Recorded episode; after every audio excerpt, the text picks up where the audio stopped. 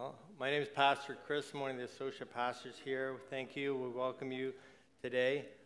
I want to start by sharing a story about a couple who, um, some time ago, they they're um, out shopping they come across these little antique shops. You know what they're all like, and they find this vase, vase, vase. I don't know. I'm going to say vase, and and they really like it, so they buy this vase and they bring it home and like most things, it, it goes up on that front mantle over the fireplace, and they're all really in, proud of it, and they enjoy it, they love it.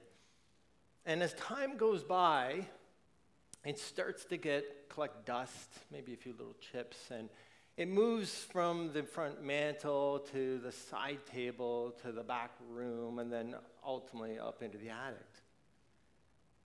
Years later, you know, this couple is watching TV. They see those, you know, those antique road shows where there's appraisals done, and they think, hey, you know, maybe we have some stuff that we can kind of get appraised, you know. And so they go through their attic, they pull things out, and they find this vase, and so they bring this vase to uh, an appraisal place, and lo and behold, this is not no normal vase. This is a 16th century Ming Dynasty vase, priceless.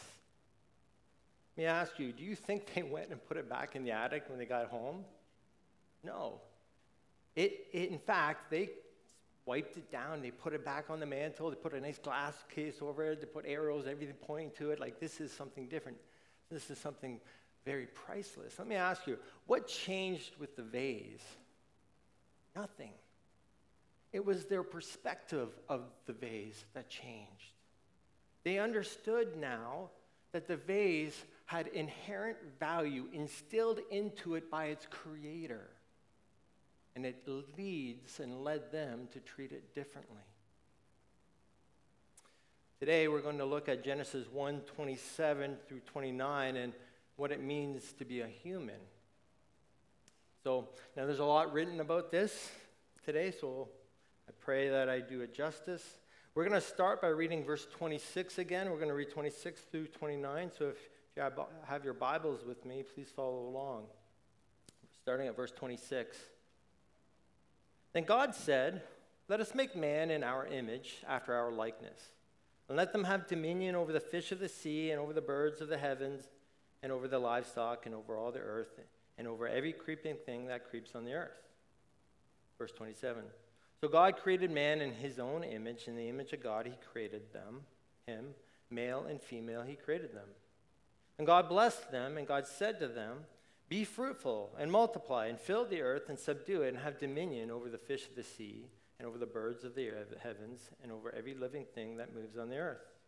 And God said, Behold, I have given you every plant yielding seed that is on the face of all the earth, and every tree with seed in its fruit.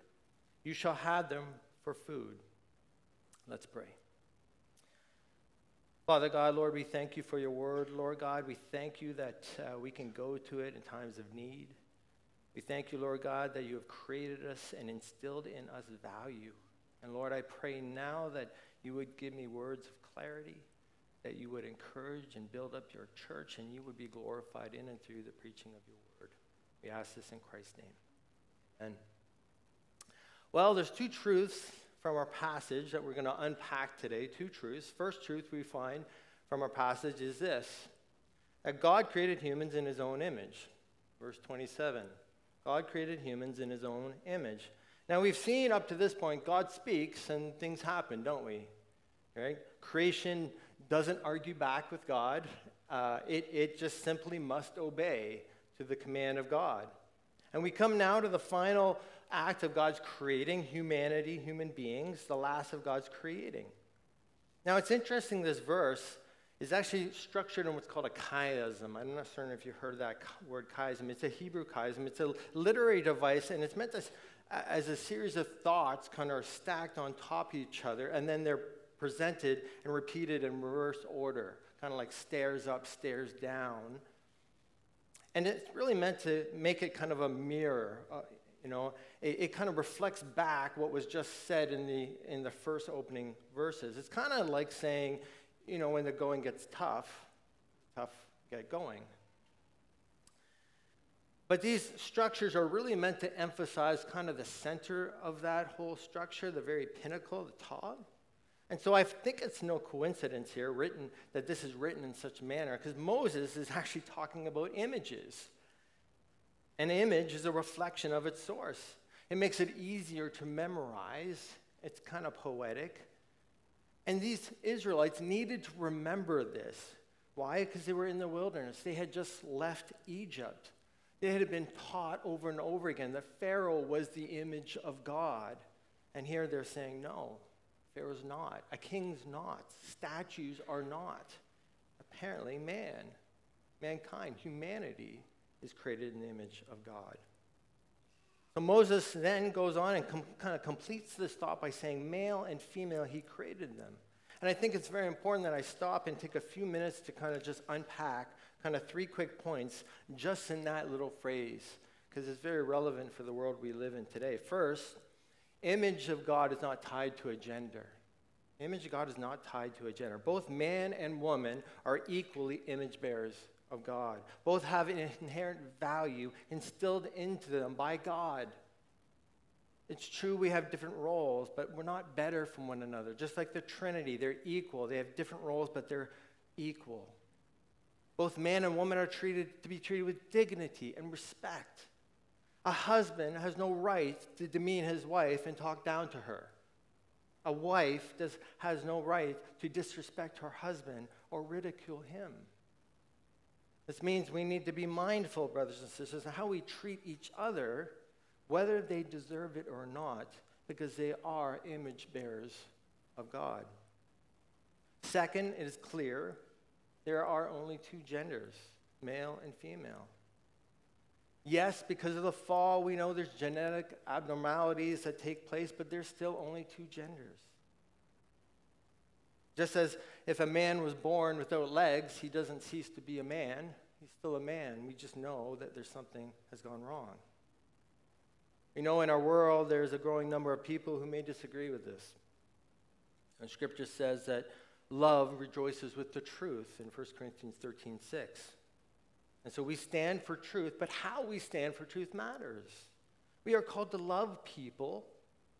They are image bearers, even if they don't agree with us, brothers and sisters. So we need to be gentle, kind, loving, respectful, even if we are slandered for our beliefs. And third, God created Adam and Eve, mankind, fully formed. It didn't evolve over millions of years. You know, Jesus actually echoes this kind of sentiment in Mark 10 6 by saying, But from the beginning of creation, God made them male and female. From the beginning of creation. So man did not evolve to become what they are today, because if so, then it wouldn't have been at the beginning of his creation. Now, again, the world may think that's absurd. However, we need to remember that God was there at the beginning, man was not. And so we hold the Bible up as our authority and we reason from the Bible. The Bible is the reason why we can even do science in the first place, why we can make sense of things. You know, the great mathematician and astronomer and astrologer, Johannes Kepler, once said he was just thinking God's thoughts after him. That's what we do. Now, I understand that these do not really answer the question of image of God. And so, what does that actually mean? What does that actually mean? Does it mean that God has arms and legs and a head? We do know that God did walk in the garden, but is image bearing really just meant to be a physical representation of the original? You know, in one way, you know, God sees and He's created us eyes to see. God hears, He's created ears uh, for us to be able to hear. But the reality is, animals have these traits as well. And we are clearly distinguished from the animals by this image of God statement. So I don't think it's so much about a physical representation. You know, I really like what John Piper says. It's very simple. He says images are created to image. Not really rocket science.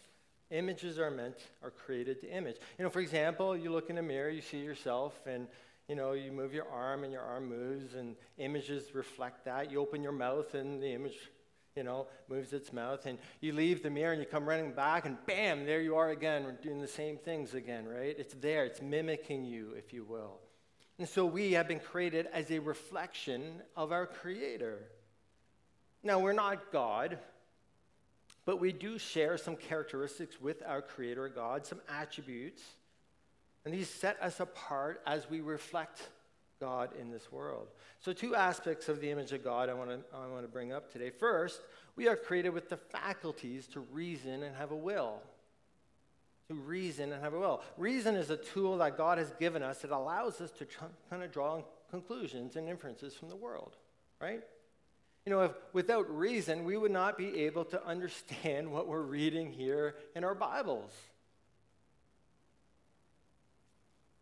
The will is what we use to make a choice or a decision or determine which actions we shall perform. So God has created humanity to reason and will. We are to think, situa- think through situations and act on situations in a way that would reflect God. Scripture says, "Come, let us reason together." God says, "Let us reason together" in Isaiah 118. Now, this clearly makes us distinct from the animal kind. This is why we can be creative and we build upon our knowledge. It's when we it's, it's why we when we build a house, we don't collect giant branches and form them in big circles with mud and say, "Come on over to my my little nest here." We don't do that. No.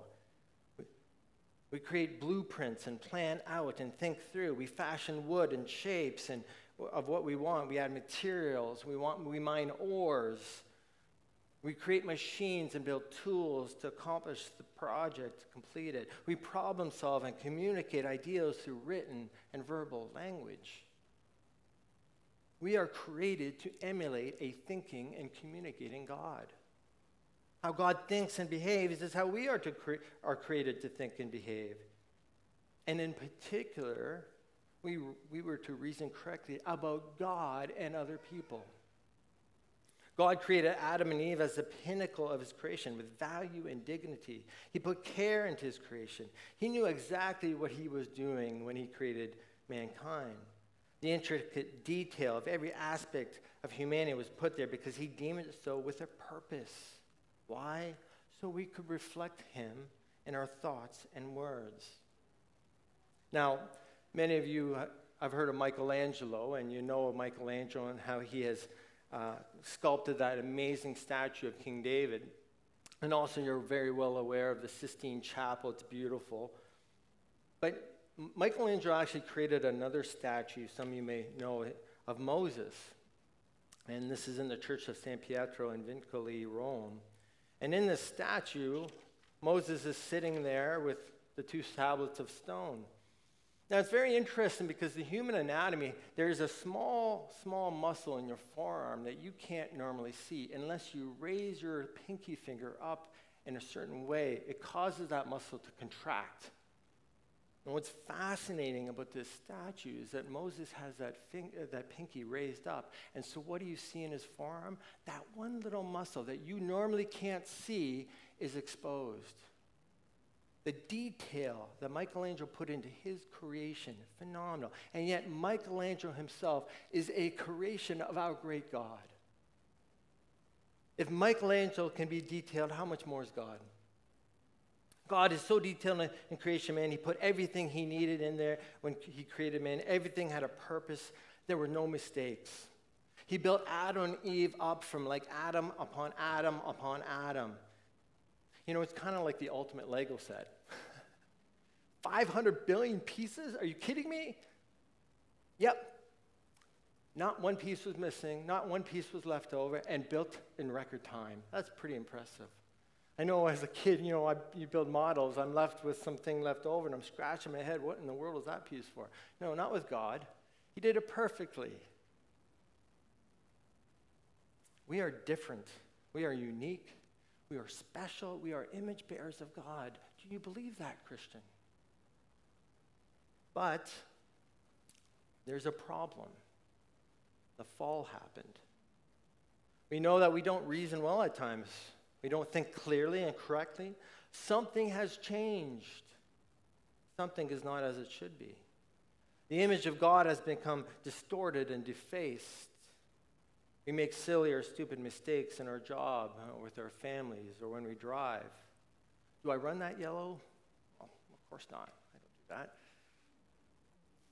Don't ask my wife. We ultimately know people don't reason correctly with God, about God, and about fellow image bearers.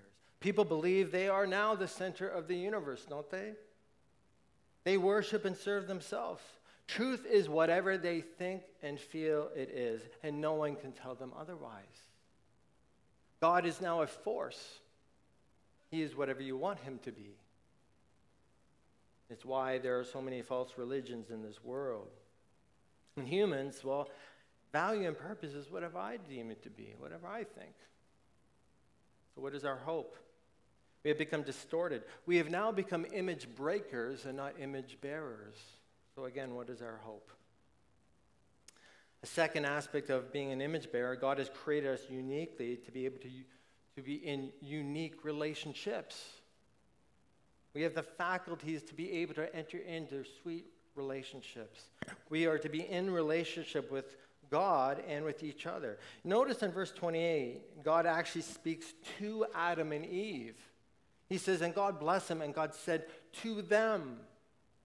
It's clear that we share a unique relationship with God, unlike any other thing in His creation. See, humans can communicate with God. We call that prayer, don't we? We don't see animals doing that. Humans know right from wrong, animals do not. You know, if a dog bites somebody, we don't go and sue the dog, we sue the owner of the dog. Adam and Eve were created to communicate directly with God. And we'll see later in Genesis 3 8 that God even walked with them in the garden. He created humans to be in a special relationship with Him, to talk with Him, spend time with Him, and with each other. Brothers and sisters, do you have joy that you get to talk to your Creator? Be in a relationship with Him? Do you have joy that you can have unique relationships with each other? We don't have to go through this life alone. God created us to have relationships, and that's sweet. Adam and Eve had that. Adam loved Eve, and Eve loved Adam. Husbands, when was the last time you thanked God for your wife? Wives, I know we make it hard, but I'm going to say it. When did you thank God for your husband? Brother and sister, when was the last time you thanked God that He desires to be in a sweet, sweet, intimate relationship with you? Relationships matter to God, and you were created to be in one with Him and each other. See, we are different. We are unique. We are special. We are image bearers of God. Do you believe that, Christian? But the problem the fall happened. We know we haven't lost the image of God. You can read that in Genesis 9 and 6, but it clearly has been distorted, hasn't it? We see relationships are strained, they are broken, they can be hard. It is easier to walk away from the relationship than mend a broken relationship. Relationships are important to God, though. We see this in the Ten Commandments, they are about relationships. Verse 4 towards God, and the last six towards each other. We even find ultimately in the greatest, the great two commandments, love God and love others, clearly it's expressing relationships. This was not given to animals. And the world has broken them over and over again. Human life has lost its dignity and respect and value. It's seen as, as a worthless vase to be tossed aside. People lie as though it's no big deal. People murder because you look at them the wrong way in some places. People want what they want, and they could care less about how you feel. See, we, we see that this respect and love for other image bearers is really diminished in our world. We stop loving God and start loving and worshiping self and creation, just as Romans 1 says. A post fall world takes these relationships and they really invert them, don't they? You see this in marriage and what the world has to say about marriage nowadays. You see this in how one thinks of the unborn. We see this from bullies all the way up to dictators. And if we're honest, see it in ourselves, don't we? Do you know what an inversion of the image of God really amounts to? Idolatry. idolatry. As image bearers, we are to be in a relationship with God. We are to emulate Him, praise Him, love Him, talk about Him, and glorify Him. But what do we do? We pervert this and invert it. So now it's all about me. Emulate me, praise me, love me, talk about me, and glorify me. Now, though humans are created in the image of God, we must remember it's not a man centered creation, but a God centered creation. Creation reflects His beauty, His eternal power, His divine nature. You know, people say, and I've heard people say, you know, why, why, why would God create stars that people can't see? As though that's somehow a refutation against God. It's really quite simple. It's not about you, it's about Him, it's about His pleasure not about yours. Humans were created to reflect God's character in their thinking and relationships in God's creation, but a post fall, something has clearly changed. So, what is our hope? We have become distorted. We have become image breakers and not image bearers of God. What is our hope, brother and sister? But as God has created us in his image, he has created so with purpose. To image him over his creation and so, image bearing is directly tied and linked to our second truth that we find from our passage, and that is God has created humans to have dominion over his creation, verses 28 to 29. God has created humans to have dominion over his creation. See, verse 28, God blesses humanity by giving them five imperatives. These are five commands be fruitful, multiply, fill the earth, subdue the earth, and have dominion over all the animals. See, by blessing them, God is really enabling them to carry out and do what He has commanded them to do. Now, I do think all these kind of Uh, are related to one another, and I kind of summarize them or sum them all up in my single word of dominion, but I will break them down into two groups. First group, Adam and Eve were to be fruitful and multiply and fill the earth. it's quite clear, it's quite obvious. There was no one else on the planet. you know, they had to have more children. Image bearers have lots and lots of children. And they were to spread over the earth as image bearers, reflecting God to all creation. And this does tell us one aspect of marriage was and is to have children. Image bearing bearers were to have children, create more image bearers, and reflect God as they went out and filled the world and the earth. And so, God, as God fills all creation with his presence, humans were to fill the earth with the reflected presence of God. Adam and Eve could not do this on, them, on their own, just themselves. So we see clearly we are different, we are unique, we are special. We are to be images on display. And do you believe this, Christian? But there's a problem. The fall has happened. We find now marriage is under attack, isn't it?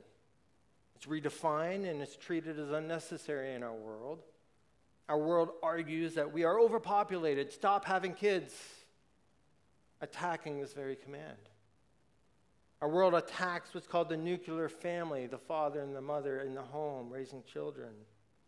They say you can have sex with whoever you want and when you want, whether you are married. Again, no regards to what God's word says.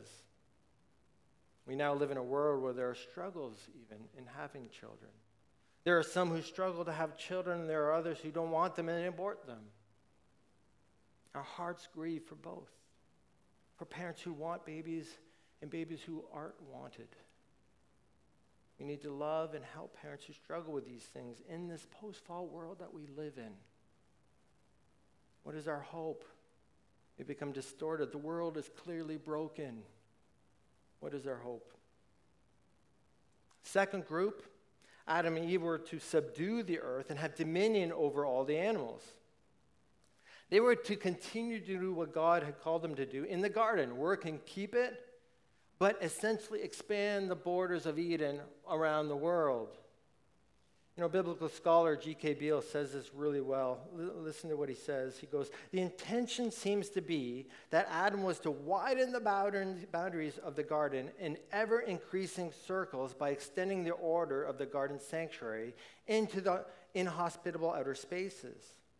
The outward expansion would include the goal of spreading the glorious presence of God, and this would occur especially by Adam's progeny, born in his image, thus reflecting God's image and the light of his presence. See, they were to bring creation under their bidding. They were to work the fields, cultivate land, essentially subdue the land, the earth. And we find this word dominion. Dominion is kind of a, it's a royal word. It's a kingly word. It, it's a ruling word. We see this tied together uh, in Psalm 8, 3 to 8. This idea of dominion and humanity kind of working together.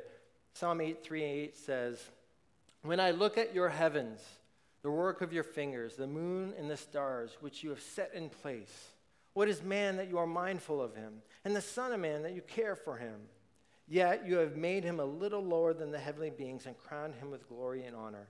You have given him dominion over the works of your hands. You have put all things under his feet all sheep and oxen, and also the beasts of the field, the birds of the heavens, and the fish of the sea, whatever passes along the paths of the seas. We, as image bearers, have been given a privileged position to have dominion over the work of God's hands. Not because we deserve it. It's nothing we did. He created us with this purpose. You know, when they teach you to drive, they say this is not a privilege. Or sorry, it's not a right, it's a privilege. But here, it's a privilege and our right, a God given right. Now, at times in Scripture, you'll find this word dominion used, and it doesn't really express quite like this. It's used more in a, a negative sense, more like enslaving people. And the Israelites would have understood this word clearly. Remember, they had just experienced 400 years being in, under the dominion of the Egyptians, in the hands of the Egyptians. This understanding would have opened their eyes. It was the goodness of God we weren't created to have dominion over each other, but over the animal kind. And we'll find in a short time from now Adam exercising his dominion by naming the animals. You know what this means, brother and sister? This means you are more valuable than the animal kind. You are fundamentally different than the animals. So it's not a sin to have a pet dog or pet cat or a bird. We don't see animals having pet animals. We don't see a cat having a pet mouse, and if they did, it wouldn't last long, right? We, we are different. But as stewards of God, we are to take care of that pet, those animals, because it really belongs to the Lord. You are caring for what is His. And as image bearers set over his creation to subdue and have dominion over his creation god now will provide you what you need the mankind to in order to carry out that mission. In verse 29 god gives adam and eve food nuts veggies and fruits amen kind of quiet on that amen i think yeah yes in the beginning adam and eve were vegetarians you got to think why? Because there was no death. Death is an intrusion. It's an enemy that will be wiped away someday. Amen? Amen. Now, I think we need to remember, though, that if everything was good, I'm sure also Adam and Eve thought the food tasted good. Now, confession time I'm not a tomato guy. I can eat them in chili and salsa and pizza sauce, but I'm not one of those guys who's going to take them and eat them like an apple. No, not, not going to happen. But I don't think Adam was like, whoa, God, that tomato, that tastes terrible. I, I would understand if he did, but I don't think he did. Why? Because God created food good. Yes, for our nourishment so we can work and live and subdue and have dominion, but also to enjoy, to praise Him. And these Israelites, again, remember, they're hearing this, and where are they? They're in the wilderness. And what is God providing them? He's providing them manna from heaven. Now, if you remember what Scripture says, it tasted like, it tastes like wafers made with honey. I don't know about you, that sure doesn't sound like a tomato. God richly provides for Adam and Eve to thrive in this world. He gave them the tools they need to take ground for Him. And this is the same God who provides for the Israelites in the wilderness, and He's the same God who provides for you now, brother and sister. Eh, do you ever think of thanking God for taste buds? Maybe we should. For the simple pleasures that food can bring, we can thank God for those things. See, we are different, we are unique, we are special, we are images to be on display. Do you believe that, Christian? But there's a problem. The fall happened. We know it's not easy to work now, is it? Subduing is hard. We get tired, sore, it hurts. We get cranky. Maybe it's just me. The earth seems to want to subdue us, doesn't it? Lives lost and devastated. We see this in earthquakes, tornadoes, volcanic eruptions. Creation keeps, it seems to be spitting out more disasters and diseases all the time. And dominion, this word has really become purely negative in its connotation. It leads to conquest and ruling over people, wars and rumors of wars. And animals, well, they attack and kill, don't they? You cannot go to the zoo and pet the lions and tigers. Please do not try that. You may swim with dolphins, but please think twice if, with swimming with sharks. At least, please, from my perspective, don't swim with sharks. The world is out of control. And people People have made the world in itself into a god, haven't they? Mother Earth, Mother Nature. You know, in Greek mythology, they personified Earth with the name Gaia. These people say, the world is not here for us, we're here for the world. Brother and sister, I'm going to I'm going to say something very controversial here. Please don't stone me. It's not about saving the planet. It's about saving souls and being good stewards of God's creation while we go about that. Saving the planet really can amount to activism. It deflects from the Great Commission. There is nothing we can do to speed up or slow down the return of Christ. When Christ returns, the world will go up in flames someday. Read 2 Peter 3 7. But please don't hear what I'm not saying. As good stewards, we should take care of what God has entrusted us with. We should consider the world we're going to live in while we wait for his return. We don't want our kids walking on garbage in parks. We do want clean water and clean air. But while we wait for that day, it is very clear in a, in a post fall world that distortion of subduing and dominion has come upon us today. So, what is the big idea of this passage? What do we see taught from this passage that at creation, God created humans to image him in our thinking and in relationships to have dominion over the earth as his representatives. God created us to image him in how we think and reason, in our relationship with each, him, each other, and the world. And we were to go out and fill this earth with more image bearers, subduing the world and having dominion over the animals. But as we've seen, there are many problems with this today. What we read here is clearly not what we see out there, is it? We don't reflect God right when it comes to our reasoning and relationships. And the world and the people in it are against what, what being fruitful and filling the earth really means.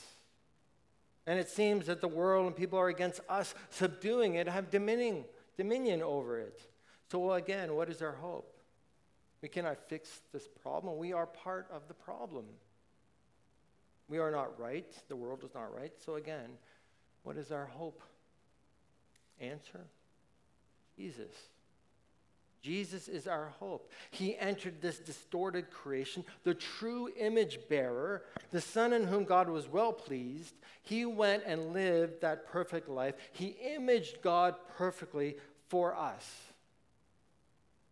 Colossians 1:15 says that Jesus is the image of the invisible God. He died for sin, and 3 days later he rose from the dead.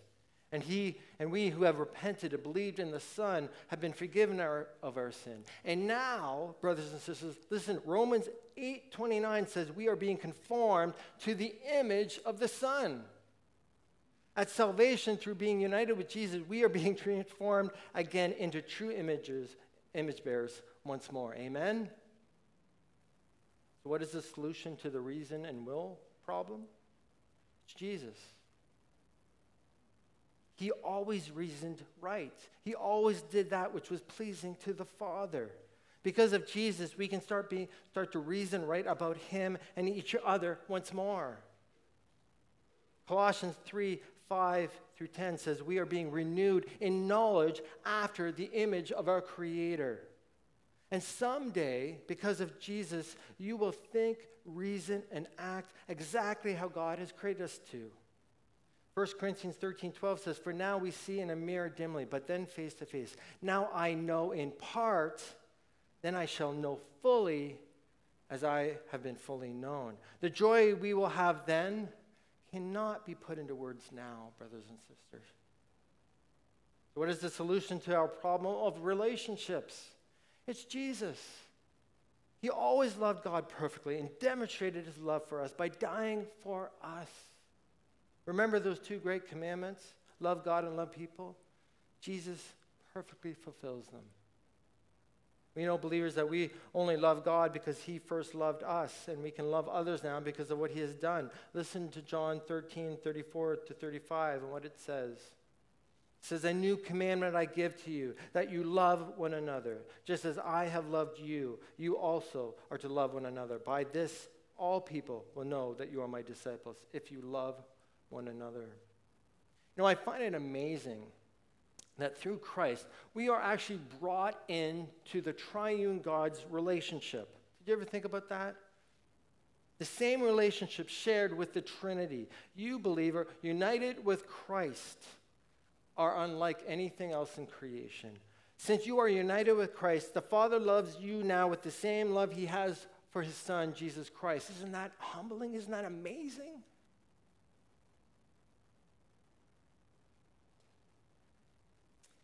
And because of what Christ has done and is doing, we can now start to image God in our relationships. Ephesians 5 1 says, Therefore, be imitators of God as beloved children and walk in love, as Christ loved us and gave himself up for us, a fragrant offering and sacrifice to God. See, as image bearers, we respect and care for one another. It doesn't matter if they deserve it or not. We respect and care for them. They were created to be respected and cared for. It's like that Ming Dynasty vase. It doesn't matter how you feel about its shape, its colors, or whether it's dirty.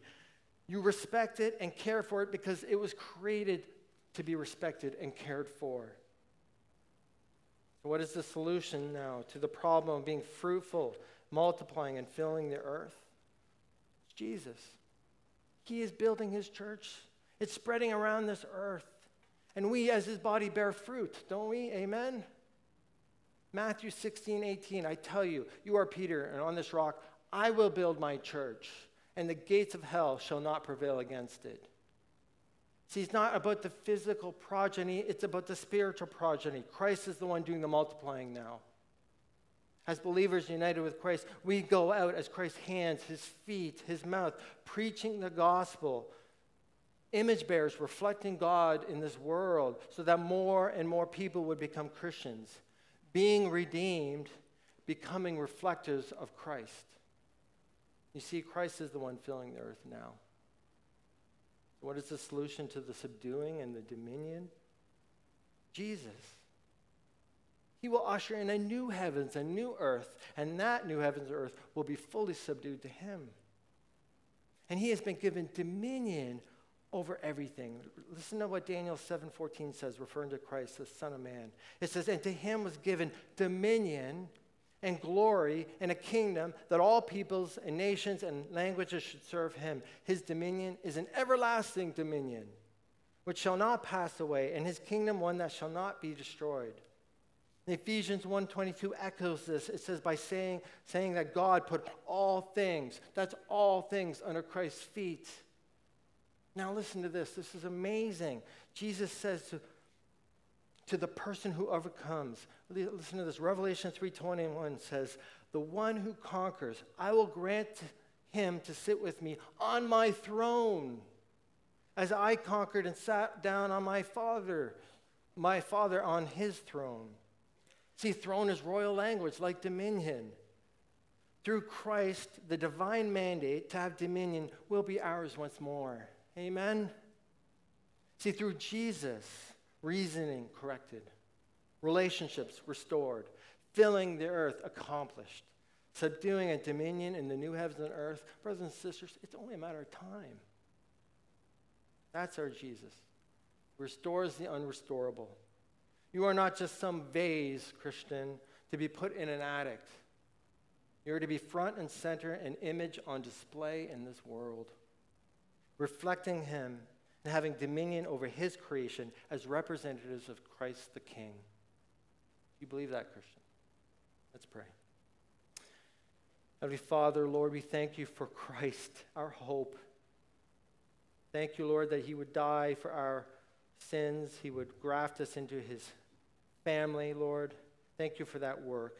Thank you for what you're doing in, in our lives, what you have done, what you are doing, and what you will do in, will do in restoring our image, the images of God. In Christ's name.